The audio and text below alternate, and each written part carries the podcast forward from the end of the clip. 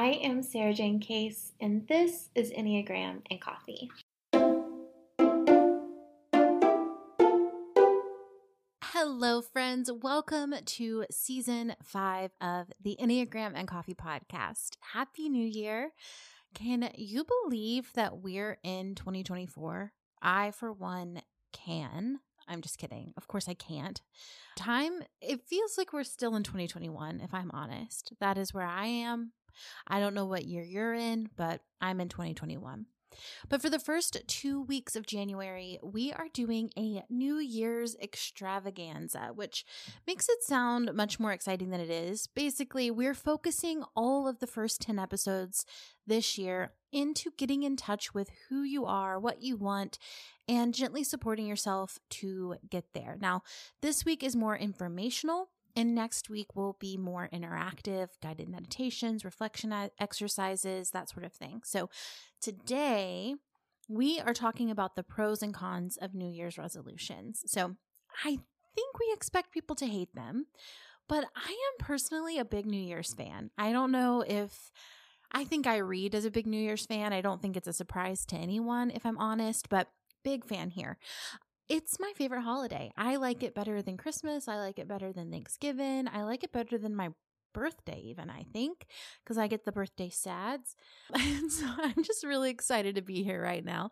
New Year's is this fresh start, it's a clean beginning, it's a time to check in with yourself. And I think I think it's just a delight. So we are going to talk about the pros and cons of those pesky resolutions, though, because I do have some criticisms. But let's start with the pros. Things that I love about a New Year's resolution. Number one, it's a point of contact with ourselves. I am all about the conversation with ourselves, being in continual relationship to who we are, getting to know ourselves at every different stage of how we develop and in our life. And in my opinion, New Year's is like prime time for that. It's prime time for relating to who you are. The entire world is saying this is a really good time for you to check in with yourself. And I don't think there's any harm in that. I'm going to advocate that we do it more than just once a year, but I think if we're going to just do it once, I think that's better than none, right? So it's a point of contact. Number two, it's a ceremonial fresh start. It's like Monday morning for the year. I I love that feeling. I love the sense of like, yeah, we can try again. Maybe last year it didn't go the way we planned, but like let's let's bring some hope in, you know? Let's keep our options open. Let's keep our eyes open to possibility here. And play with the possibility that everything's going to be great this year. I know we've been let down in the past, but maybe this year will be different. Number 3, it's re-energizing. I think it's a really good reminder to think about who you want to be and to choose to live your life on purpose. It can be really easy to get swept up in the day to day and the mundane and lost in the responsibilities of being alive. But once a year at least, you have a moment to go, is this who I want to be? Is this how I want to live? Is this where I want to be? And what would I change if I could? Number four, it can be incredibly supportive to really make action in being who you want to be in the world. People change their lives because of decisions they make at this time of year. I think that's cool as heck, right? I, I know I can cuss on my own podcast. It's just like old habits die hard, you know, when you you worry about cussing your whole life, then all of a sudden you're like, it, it, you know, it, it it's still here. What the heck sounded dumb? Okay, and I, I'm aware of it. But all of this to say, this is really cool. It's so cool that people make these amazing shifts in their lives. And why not you, right? Like, why not you? Why can't you make the choice to take a minute, think about who you want to be, and make some pathways to getting there? Number five, I mean, I think it keeps life interesting. It helps us to treat life as play, which for me is a value set, right?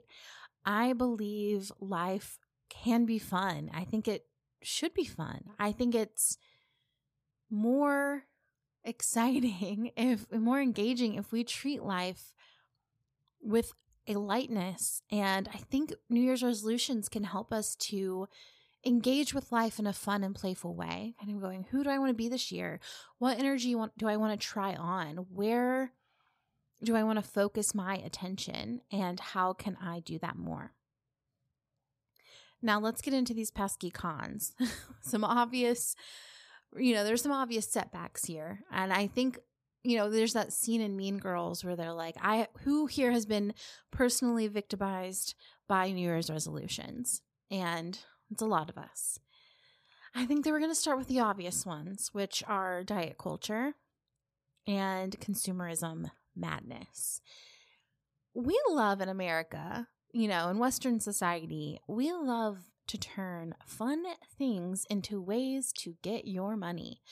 And money is really easily accessed if we make you feel like there is something wrong with you that needs to be fixed.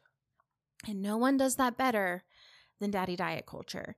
You know, he's got that, they've got that figured out. They know how to make you feel like there's something wrong with you, there's something to be really afraid of, there's something detrimental about your being that needs to be solved right now. Time is ticking. There's a real problem here. You better start drinking green juice today, or things could change any minute. And I'm all for, you know this, like I'm all for doing what feels best to you and your body. Eating the things that feel nourishing to you, moving your body in ways that are supportive to you. And that is absolutely not the same thing as thinking that every that you need to constantly be shrinking right? Those are not the same conversation. And this time of year those two things get so equated that it can be really hard to distinguish which one is true. And i just want to hold a little placeholder here that you are not a problem to be fixed. You are a person who needs to be nourished and loved.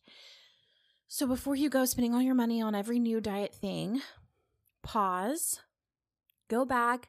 I just did my little recap. I did one on intuitive eating. Check it out. Take a break. But those are our obvious cons, right? This like messaging that there's something wrong with us that needs to be fixed and that we're a problem. Number two, when it comes to actually doing the resolutions, a lot of times, right, we create them and then don't follow through with them and then feel like a failure when we don't follow through. I'm a big fan of not leaving room for shame to creep into our life. So if there's an area of your life where you feel like, yeah, shame consistently creeps in here, I think that's worth paying attention to. I think it's worth noticing and choosing a different behavior next time.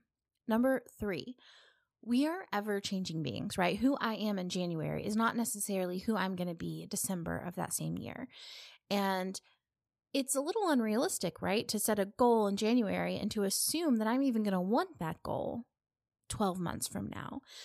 Who would have thought, you know, my goals in 2020 didn't go the way that I planned, right? I wasn't the same person at the end of 2020 that I was when I started.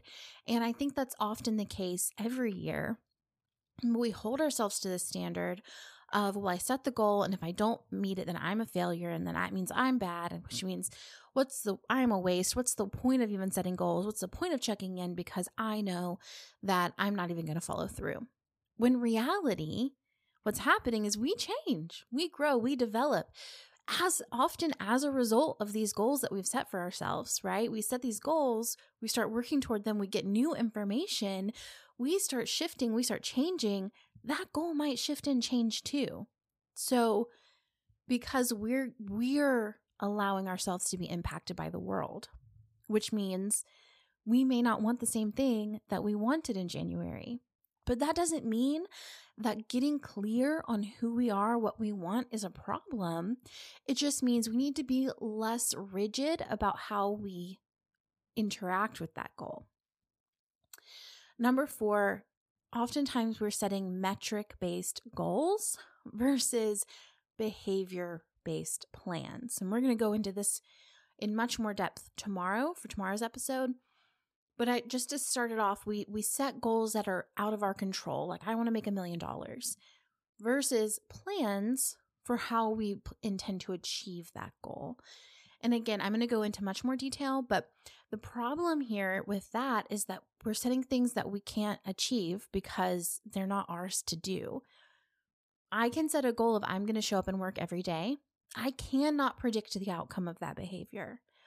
And when I try to set goals based off of what I hope the outcome will be, I'm more likely to get discouraged, more likely to feel like a failure, and less likely to try again. So, if I can do it based off of what I can control, what I can actually do, then I'm building stronger sense of self-esteem because I'm doing if I do what I'm saying I'm going to do, I can build trust with myself. I can get that little dopamine hit that helps me to keep going. It's a motivation increaser instead of a motivation decreaser. Okay, next. Oftentimes it's just as simple as out of sight, out of mind. I check in once a year, I have a little good time with it, and then, you know, I forget to check in with that again. And next year I'm like, yeah, let's do it again. I don't remember what I did. I don't think that's a horrible thing. I think if you have a good time, it's working for you, you like your life, everything's going well, New Year's resolutions aren't that deep for you, I think go for that. You know, if that's working, that's great. If, however, you feel like something needs to change, you figure out every year what that is, and then you forget to take action on it. And then the next year you go, oh, I lived another unsatisfying year. I did the thing where I go numb to myself. I lose sight of who I am. I lose sight of what I want. I disconnect from who I am.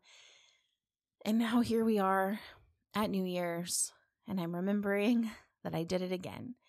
That is where we need to shift. And I'll talk about how in just a second. And then finally, the other thing here, the other con here for New Year's resolutions is the pressure to perform perfect.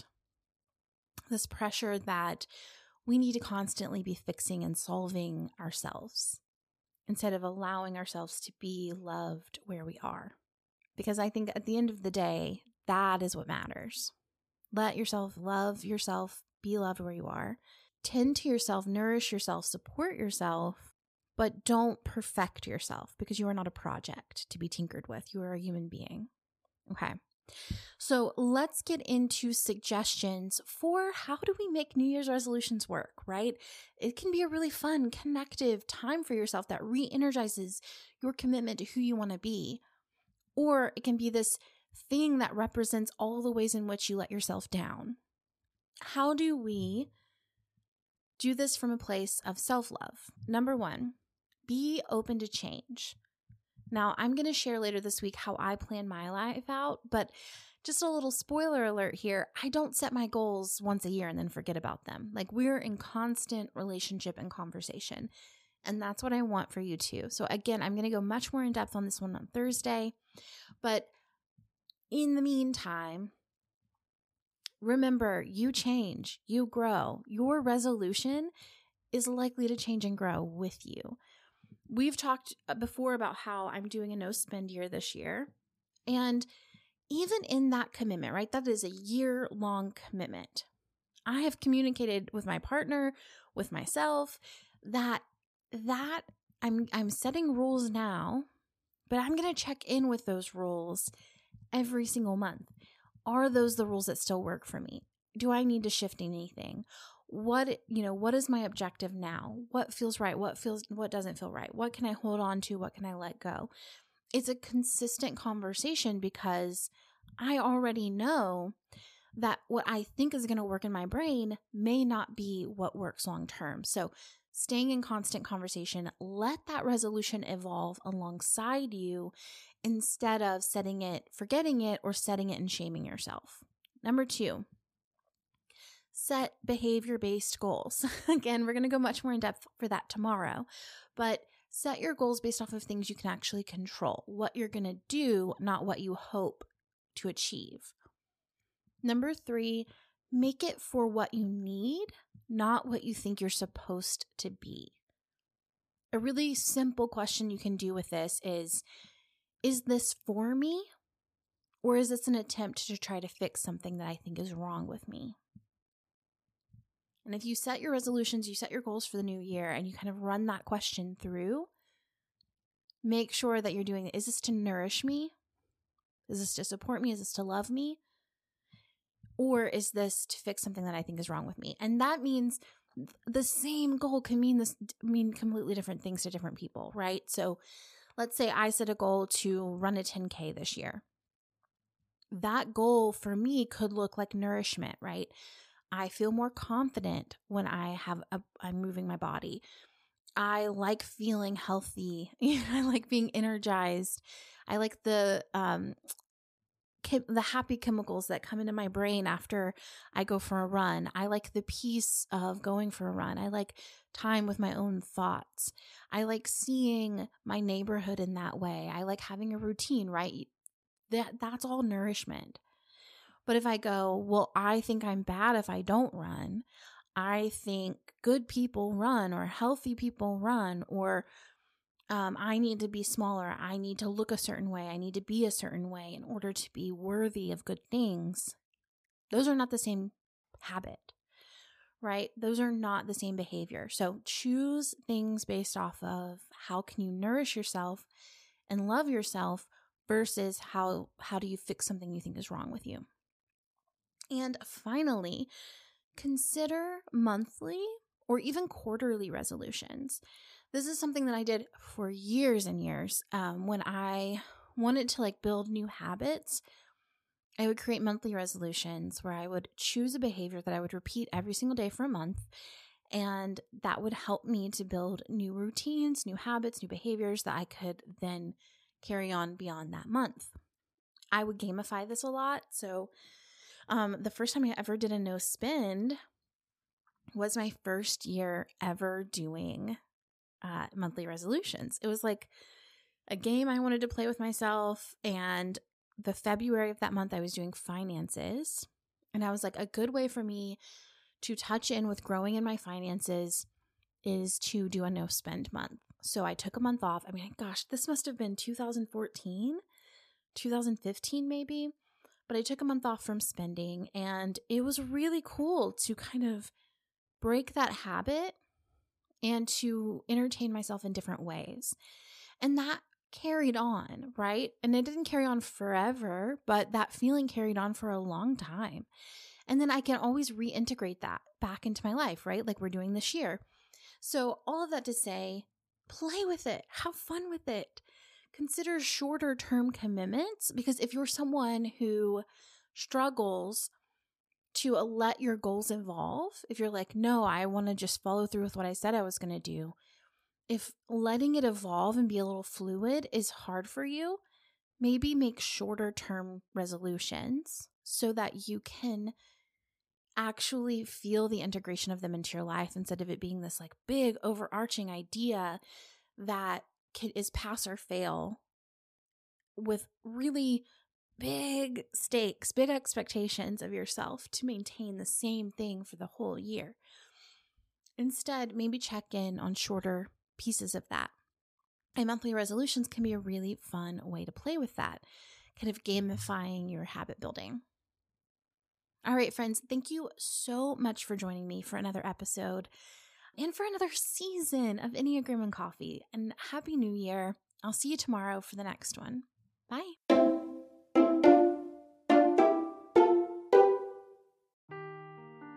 Seeking the truth never gets old. Introducing June's Journey, the free to play mobile game that will immerse you in a thrilling murder mystery. Join June Parker as she uncovers hidden objects and clues to solve her sister's death in a beautifully illustrated world set in the roaring 20s. With new chapters added every week, the excitement never ends. Download June's Journey now on your Android or iOS device or play on PC through Facebook Games.